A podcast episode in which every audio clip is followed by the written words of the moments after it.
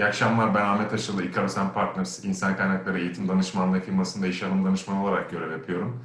Ee, sizlerle bugün H-Talks webinar serimizin 16. yayınında Ikarosen Partners gelişim partnerlerinden e, Özlem Kunda ile birlikteyiz. E, kendisiyle girişimcilikle başarı için e, gerekli adımları konuşacağız. Özlem Hanım yayınımıza hoş geldiniz. Öncelikle nasılsınız? Hoş buldum. Teşekkür ederim. İyiyim. Ee, Özlem Hanım, e, sohbetimize başlamadan önce e, sizi yakından tanımak isteriz. E, buyurun. Tabii ki. Ben doçent doktor Özlem Kunday. İstanbul doğumluyum. Ee, üniversite hayatına kadar ki yıllarım yurt dışında geçirdim. Hem yaşadım hem eğitimimi orada aldım. Sonrasında üniversiteyi e, Gazi Üniversitesi İktisat bölümünde tamamladım. Ardından da e, yüksek lisans ve doktora için ee, Birleşmiş Milletler'e gittim. Amerika Birleşmiş Milletler'e gittim. Ee, Southern Illinois Üniversitesi'nde işletme alanında yüksek lisans yaptım.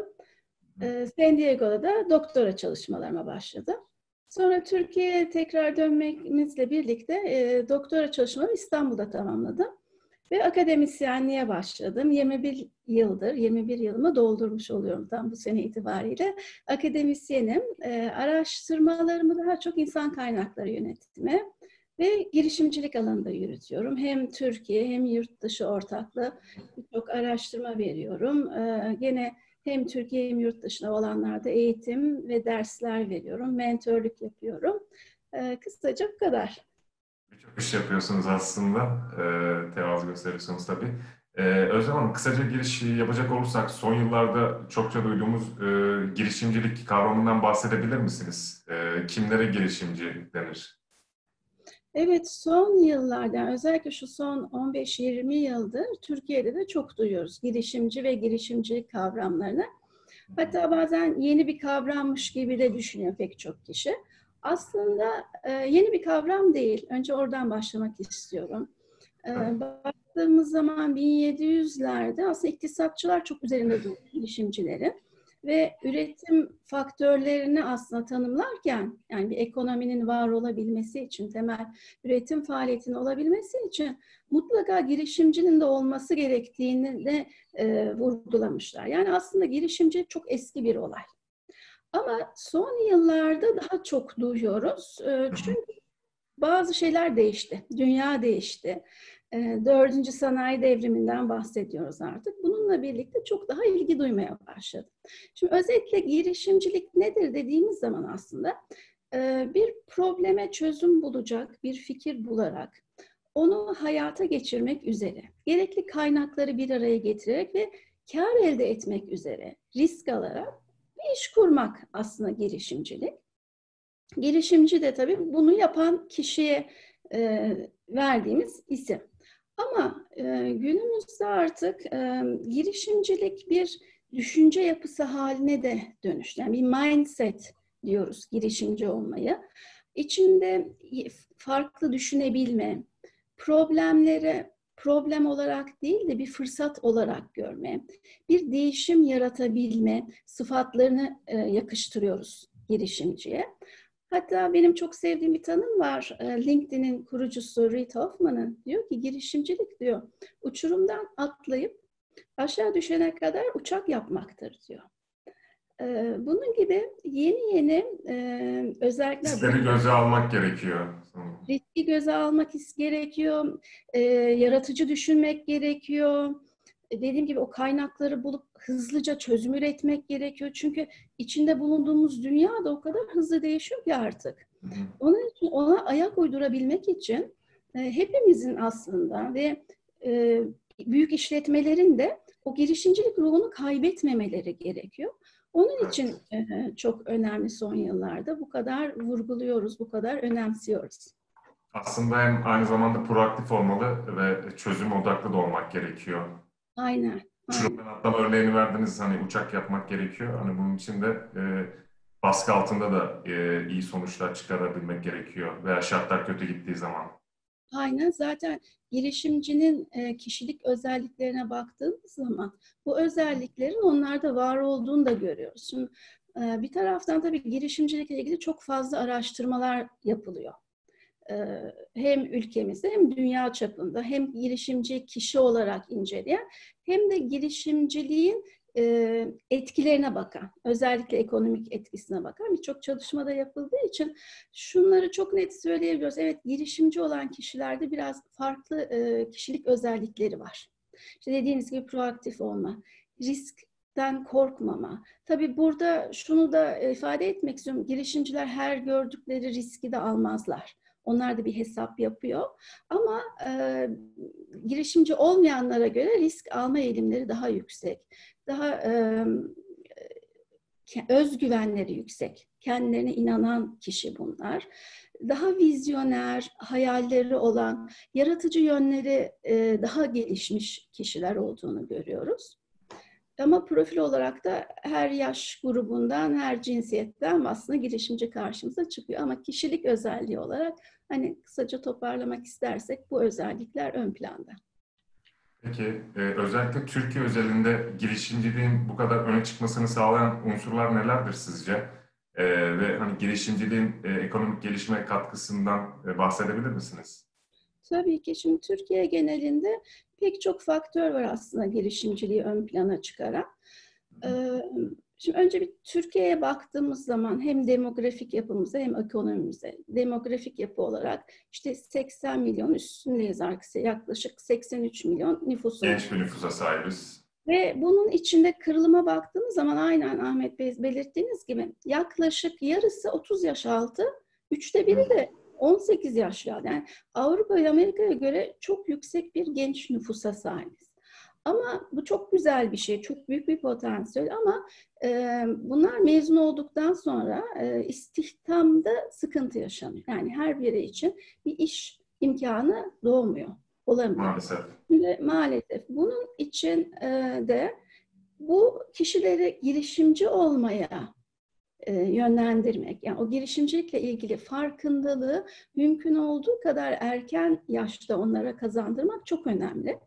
E, çünkü böyle olduğu zaman hem kendileri bir iş yeri sahibi olacak, istihdam yaratmış olacak, hem de yanlarında çalıştırdıkları kişilere de e, iş imkanı sunmuş olacaklar.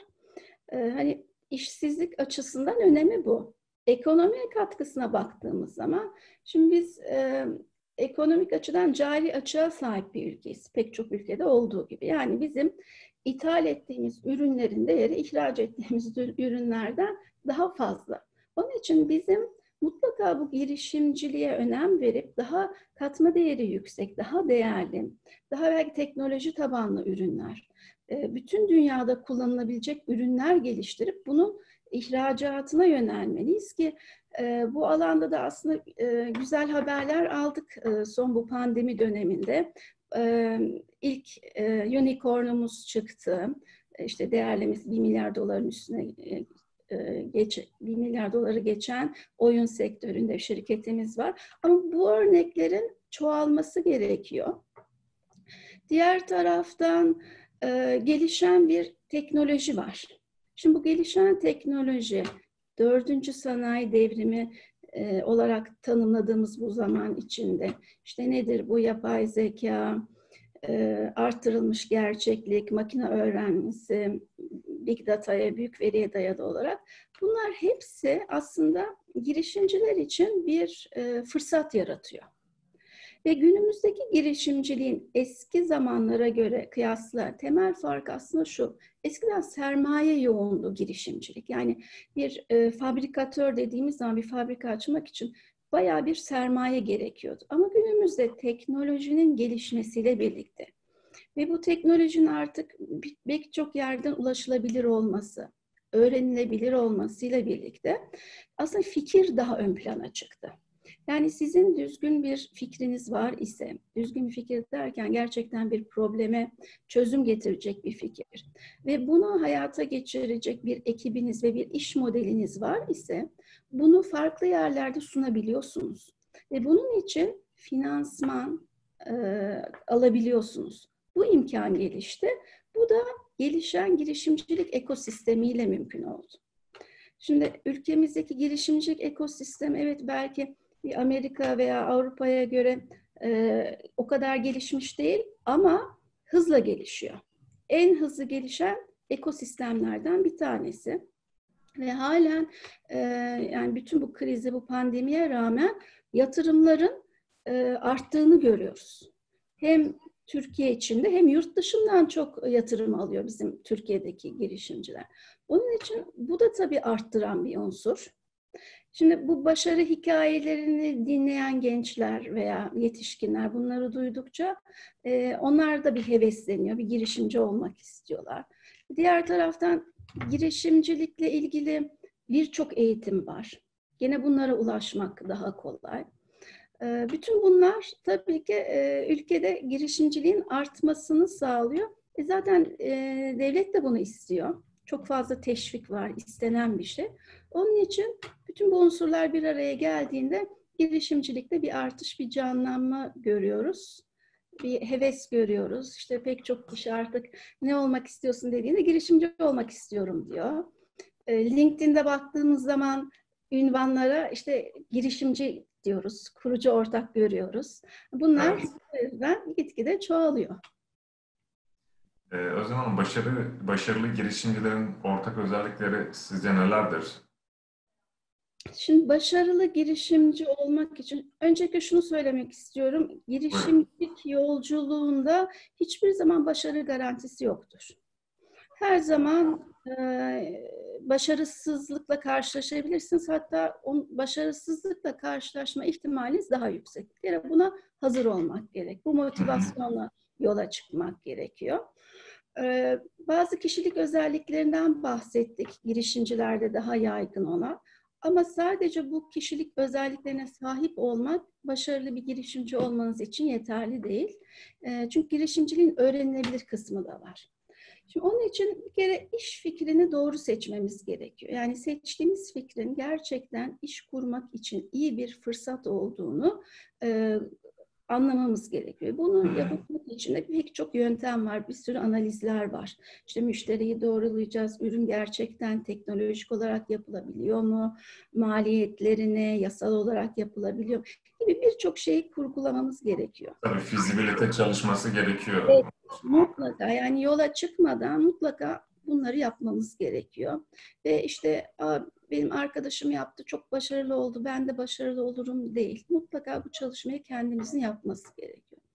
İkinci bir önemli kriter bence ekip. Doğru ekiple yola çıkmamız gerekiyor. Yani bizim bu işletmede yapacağımız temel e, değer katacak olan aktiviteleri mutlaka kendi ekibimizle yapabiliyor olmamız gerekiyor. Sonrasında e, doğru bir iş planına oturt, e, pardon, iş modeline oturtmamız gerekiyor bu fikri. Yani iş modeli kavramının işte müşterimiz kim, e, nasıl bir değer yaratıyoruz o müşterimiz için, bu değere o müşteri nasıl ulaşıyor, nasıl sunuyoruz, bunu yaparken müşteriyle nasıl bir ilişki içindeyiz, bunun maliyetleri ne olacak bizim için, gelir modelimiz ne olacak, kimlerle işbirliği içinde olmamız gerekiyor, hangi kaynaklara ihtiyacımız var e, gibi unsurları yani aslında o iş modelinin e, temel yapı taşlarını iyi bilip işi kurmadan onları düşünmek, üzerinden geçmek, bir kurgulamamız gerekiyor. E, iş kurduktan sonra çok değişiklikler olabiliyor iş modeline. Bu gayet normal. Bu değişikliklere de açık olacağız ama e, hiç olmazsa ne yapacağımızı iyi bilip öyle yola çıkmamız gerekiyor. Diğer taraftan da tabii dedim ya motivasyon çok önemli. Yani bu başarısızlıkları da kendimizi hazırlamamız gerek. Çünkü başarısızlığı aslında girişimci başarısızlık olarak algılamıyor. Tecrübe diyor. Yani ben burada evet, bir o açıdan bakabilmek gerekiyor. Doğru söylüyorsunuz. Hata yaptım. Çok bir şeyler öğrendim. İkinci denememde bu hatayı yapmayacağım diyor veya gene yapıyor. Tüh diyor gene yaptım aynı hatayı. Daha dikkatli olayım diyor. Aslında bu bir öğrenme süreci. Şimdi buna da hazır olmak gerekiyor.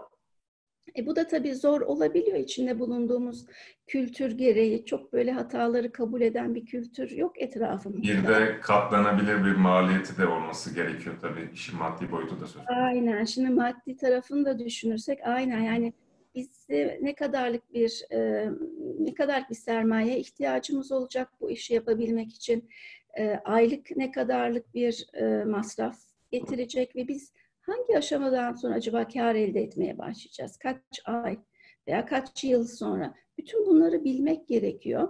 Ve tabii finansmanı çok iyi bilmek gerekiyor. E, işletmenin finansmanı kısmını. Onun için bütün bunları bilip bu konularda kendimizi geliştirirsek ve yeniliklere de açık olursak e, başarı daha doğrusu başarısızlık ihtimalimizi azaltmış olacağız diyebiliriz. Yani aslında kısacası başarısızlıktan korkmamak, e, iş modelinin biraz esnek olması ve alternatif bir planımız olması gerekiyor herhalde. Başarılı olmak adına. Yani, yani evet başarısızlıktan korkmamak burada bence çok önemli. Muhakkak. Evet. Ee, şimdi Özlem Hanım, kadın girişimcilerin e, veya girişimci olmak isteyen kadınların karşılaştıkları sorunlar, zorluklardan biraz bahsedelim istiyorum. Tabii ki. Şimdi kadın olunca e, iş hayatında da çok daha fazla zorluk yaşıyoruz erkeklere. Evet, Dolayısıyla girişimcilikte de aynı şekilde. Şimdi kadın olunca zaten girişimcilik zor bir yolculuk. Bütün o zorlukların üstüne sadece kadın olmaktan kaynaklanan zorluklar da yaşıyoruz. Ee, şimdi sayılar şöyle diyor, dünya genelinde iki erkek e, girişimci, bir kadın girişimci. erkek girişimci iki kat daha fazla kadınlara göre. Türkiye'ye baktığımızda bu sayı üç misline çıkıyor. erkekler üç kat daha fazla ve bazı yıllar bu e, ara daha da açılıyor. Yani dört erkeğe bir kadın gibi de olduğu yıllar yani oldu. %75'e 25 veya 80'e 20 gibi herhalde. Veya işte 3'e 1 gibi. 3'e 1, 4'e 1 o aralar değişiyor. Şimdi böyle olunca e, kadın olmaktan kaynaklanan bazı sıkıntılar var. Şimdi bazıları işi kurmadan önce, bazıları da işi kurmakla birlikteki sıkıntılar. Şimdi işi kurmadan önce nasıl sıkıntılar yaşanıyor Türkiye'de? Biz ataerkil bir toplumuz. Dolayısıyla iş kurmaya karar verirken kadın tek başına karar veremeyebiliyor mutlaka eşinden veya aile ailesinden onay alması gerekiyor. Onay alması gerekiyor. Şimdi bir erkek için bu söz konusu değil. E bazen e, eşler e, iş kurmasını çok desteklemiyorlar, istemiyorlar. Sen evde otur diyorlar. E, şimdi iş kurma sebeplerine de bakınca ya ailesine zaten ek gelir kazandırmak için yapıyor ya da kendi mesleğini icra edebilmek için kadınlar bunu yapıyor. Hı e, kurumda çalışırken de o cam tavan dediğimiz sendromla karşılaşıyor kadın. Yani belli bir mevkiden sonra yükselme şansı verilmiyor kadınlara. Onun için de kendi işini kurmak istiyorlar. Diğer taraftan ekonomik kaynaklara, sermaye ulaşırken de kadınlar daha zorlanıyor erkeklere göre. Neden? Şimdi mülklerin e, Türkiye'de yüzde dokuzu sadece e, kadınlar üzerineymiş. Şimdi düşünebiliyor musunuz? Kredi almak için bankaya başvuruyorum. Bir teminat istiyor. Benim üzerime ne bir ev var, ne bir araba var. Hepsi erkeklerin üzerine. Şimdi bu teminatı gösteremeyince kredi alınmıyor. Ve e, mutlaka bir kefil göstermek gerekiyor. Orada da bir sıkıntı var.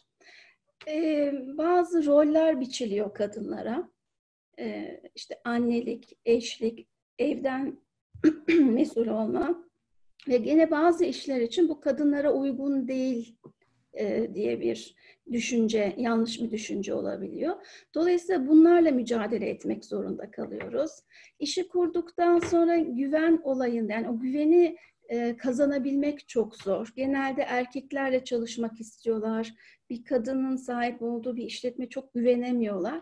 Onun için aslında bütün bu girişimciliğin zaten zor olan yolculuğu içinde bir kadın olarak bu yolculuğa çıkmak ekstra bir zorluk. O da zor. Ama e, kadınları destekleyen pek çok e, STK'mız var. E, devlet de çok destekliyor. Hatta mesela COSGAP hibelerini kadınlara daha yüksek bir oranla veriyor. Yani bu tarz pozitif ayrımcılık da yok mu? Var ülkemizde. Ki daha fazla kadın girişimci e, çıkabilsin, hayata geçirebilsin hayallerini diye. Evet. E, girişimcilikte iş fikri geliştirme planı hangi e, doğrultuda oluşturulmalıdır? İş kurmanın temel adımları nelerdir o zaman? Şimdi aslında biraz önce bahsettim biraz ondan. Öncelikle e, iş fikriyle başlamamız gerekiyor. Yani biraz çevremize bakınacağız. Hangi probleme ben bir çözüm getirebilirim? Yani teknoloji nereye gidiyor? E, sosyal olarak toplum nasıl değişiyor? Hangi yeni ihtiyaçlar ortaya çıkıyor? E, ekonomi ne durumda? Yani e, kriz durumu mu var? İnsanlar daha çok e, tüketmeye değil de paralarını e, dikkatli harcama meyilinde mi? Yoksa ekonomi çok iyi, insanlar çok rahatlıkla tüketim yapabiliyor mu? Biraz bunlara bakmak gerek. Ve bunlara bakınca aslında çok güzel fırsatlar yakalayabiliriz. Ee, ve bir diğer taraftan da sorun çözmemiz gerek. Yani bizim e, yaratacağımız ürün veya hizmet bir e, hedef kitle için mutlaka bir değer yaratıyor olmalı. Biz kimin için nasıl bir değer yaratıyoruz onu kurgulamamız gerekiyor. Hedef kitlemizi iyi tanımamız gerekiyor. E, ve bu değeri, bu hedef kitleye nasıl bir modelle sunacağız e, onu tasarlamamız gerekiyor. Gelir modellerimizi iyi belirlememiz gerekiyor. Yani biz bu işi yaparken nasıl para kazanacağız? Ve tabii e, gene biraz önce belirttiğim gibi bütün bunu yaparken giderlerimizi de unutmamamız gerekiyor. Yani masraflarım ne olacak? Ee, hangi giderler beni bekliyor? Ve ben bu giderleri, bu maliyetleri azaltabilmek için acaba neler yapabilirim? Bunlara bakmamız gerekiyor. Yani benim gider kaleme yazdığım her şeyi yapmak zorunda mıyım? Yani illa ben bir ofis tutmak zorunda mıyım yoksa evden de çalışabilir miyim? Gibi masrafları nasıl azaltabileceğimizi düşünerek mümkün olduğu kadar o kısmı da azaltmaya çalışarak bir model kurgulamamız gerekiyor. Finansman kendimiz temin edebiliyorsak bu çok iyi girişim için gerekli sermaye ama yoksa bizim için en uygun e, yöntem hangisidir ona karar vermemiz gerekiyor. E, banka kredisi olabilir, bir melek yatırımcı olabilir, e, hızlandırma programına katılma olabilir. Çok fazla alternatif var bu anlamda da. Bunlardan gelen hangisi bizim için en uygunu onu kurgulamamız gerekiyor. Ve karşımıza çıkacak e, problemlerde dediğim gibi e, yılmadan gene aynı enerji, aynı, aynı motivasyonla devam edebilmeyi e, öğrenmemiz gerekiyor. E, son zamanlarda iç girişimcilik, kurum içi girişimcilik gibi e, yeni duyduğumuz kavramlar mevcut. E, bu konuda neler söylemek istersiniz? Evet, iç girişimci kavramını çok duyuyoruz ve gerçekten de çok önemli iç girişimci kurumlar için. Şimdi iç girişimci dediğimiz kişi aslında bir kurumun, bir organizasyon çatısı altında bir takım girişimlerde bulunan kişi. Yani bir fikri var ve bu fikir belki de o kurum için yeni bir gelir kaynağı da olacak. O kurumdan ayrılıp kendisi iş kurmak yerine o bünyede, o çatı altında bu fikrini geliştiriyor ve kuruma da katkı sağlamış oluyor. Şimdi bu e, iç girişimcilik aslında iki taraftan önemli. Hem kurumlar için iç girişimciler çok önemli. Hem kişi için de yani girişimde bulunan kişi için de avantaj var. Kurum açısından bakacak olursak e, günümüzdeki büyük örgütleri düşünelim, işte holdingleri düşünelim. Binlerce kişi çalışıyor. Şimdi bu çok çalışan olunca e, bizim daha hiyerarşik, daha nasıl diyeyim daha katı bir yapıya ihtiyacımız var ki işler daha sistematik bir yapıya ihtiyacımız var ki işler yürüsün. Ama böyle olunca da diğer taraftan o girişimci olma ruhunu kaybedebiliyoruz. Çünkü işin özünde geriye baktığımızda o kuruluş, kuruluşta o şirketler bir startup olarak kuruldu. Bir girişimci tarafından kuruldu yıllar önce. Ama büyüye büyüye bugünkü haline geldi. E diğer taraftan hızlıca değişen bir çevre içindeyiz. Ee, bu VUCA olarak da adlandırdığımız günde değişim her zaman vardı ama günümüzdeki değişim çok hızlı. Özellikle teknolojik gibi ürün üretiyorsak bizim çok hızlı davranıp çok hızlı ürünler piyasaya sunabilmemiz gerekiyor. Peki bu yapı içinde bunu nasıl sağlayacağız? İşte bu iç girişimciler o yüzden bizim için çok kıymetli. Onlar bu yeni ürünlerin fikirlerini düşünecek, bize sunacaklar proje ve biz de onlara kurum olarak bu imkanı sunmamız gerekiyor. Yani ona uygun da mutlaka bir yapıya sahip olmamız gerekiyor. Yani örgütler bunun olmasını istiyorsa, iç girişimciliğin kendi bünyelerinde artmasını istiyorsa, e, hadi e, yarından itibaren herkes bir fikir düşünsün, daha iç girişimci olmanızı istiyorum demek ki olacak bir şey değil bu. Buna uygun mutlaka sistemin de e, şirket içinde var olması gerekiyor.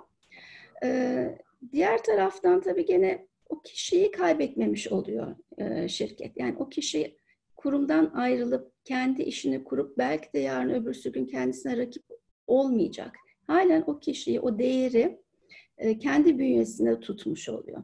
Peki girişimci açısından, iç girişimci açısından faydası ne? E, bir yapı altında yapıyor, destekleniyor. E, belki sermayeyi de, genelde sermayeyi de zaten şirket ona temin ediyor. Dolayısıyla daha bir güvenli ortamda fikrini hayata geçirmiş oluyor o çatı altında. Dolayısıyla her iki taraf için de kazan kazan durumu olan bir durum. Onun için Pek çok şirket bunun farkına varıyor e, ve ona göre eleman seçiyor. Mesela Amerika'da e, orta ve üst seviye yöneticilik için CV toplandığında veya işte görüşmelere gidildiğinde o adayın geçmişinde e, giriş iş kurmuş ve batırmış olma tecrübesi var ise bir veya iki kere o aday tercih sebebi oluyor. Böyle bu tarz adaylara bakıyorlar. Çünkü o o yolculuktan geçmiş, onu bir ispatlamış. Onun için o tecrübe çok kıymetli bir tecrübe. Ee, o tarz adayları kendi bünyelerine almayı tercih ediyorlar. Evet. Ee, günümüzde içerik üreticilerinin en gözde konular arasında aslında başarısız olma hikayeleri yer almakta. Siz e, neler söylemek istersiniz bu konuda? Ben o hikayeleri çok kıymetli buluyorum. Çok değerli buluyorum. E, hatta kendim de hani eğitimler, derslerde konuşmacı davet ettiğimde mutlaka başarısızlıklarını bizimle paylaşmasını istiyorum. Çünkü başarı kısmını hepimiz duyuyoruz, biliyoruz. Ama evet. başarıya bir günde ulaşılmıyor. Veya öyle düz bir yolculuk değil, hemen işte birkaç sene sonra başarı geliyor değil. Mutlaka arada başarısızlıklar oluyor. Ve bunu dinlemek çok kıymetli. Çünkü bir taraftan evet kendimizin bazı şeyleri deneyimleyip e, öğrenmesi çok güzel ama bizim her hatayı yapıp öğrenecek kadar vaktimiz yok, zamanımız yok. Öyle bir kaynağımız yok. Onun için başkalarının hatalarını dinleyip öğrenmek, hani e, deyim yerindeyse kulağımıza küpe olması çok önemli. İkinci sebebi de yani benim önemsediğim bizi cesaretlendiriyor. Yani evet. diyor ya bak şu an çok başarılı ama zamanında o da neler çekmiş. Kaç kere iflas etmiş, batmış, işte şu sıkıntıyla karşılaşmış, şöyle bir engel e, karşısına çıkmış ama yılmamış, devam etmiş. Şu şekilde devam. Şimdi bunları gördükçe o zaman bizim de içimiz rahatlıyor bir girişimci olarak veya aday olarak. Evet. Diyor, oluyormuş bu birçok kişinin başına gelmiş. Ama bu bizim vazgeçmemiz için e, bir sebep değil. Sonunda mutlaka doğru şeyleri yaparsak, doğru adımları ve o istek içimizde o motivasyon olduğu sürece biz de başarıya ulaşabiliriz diyoruz. Onun için e, ben çok kıymetli buluyorum bu başarısızlık hikayelerini. Ee, kesinlikle bence de öyle bu arada. Başarı hikayeleri özellikle girişimde bulmak, girişimci olmak isteyenlere, müteşebbis olmak isteyenlere ilham kaynağı veriyordur. Ee, bizim de Ikarosan Partners olarak web sitemizde başarı hikayeleri bölümü yer almakta. Ee, orada çok arkadaşımız blog yazısı bulunmakta. Ee, göz atabilirler blog yazılarımızda da birbirinden değerli insanların başarı hikayeleri yer alıyor çünkü. Özlem Hanım yavaş yavaş yayınımızın sonuna geliyoruz aslında. Son olarak demek istediğiniz e, bir şey var mıdır bizimle paylaşmak istediğiniz? Şimdi girişimcilik herkese açık bir alan. Yani evet. kadın, erkek ve bir yaş kısıtlaması da yok. Gençlerde, orta yaşlılar herkese açık. Ee, ama yola çıkarken e, mutlaka öğreni, bazı şeyleri öğrenmemiz gerekiyor. Onun için körü körüne lütfen yola çıkmayalım. E, pek çok eğitim var bu konuda. E, onları e, onlara katılabiliriz, belli şeyleri e, öğrenebiliriz ki hataları azaltalım.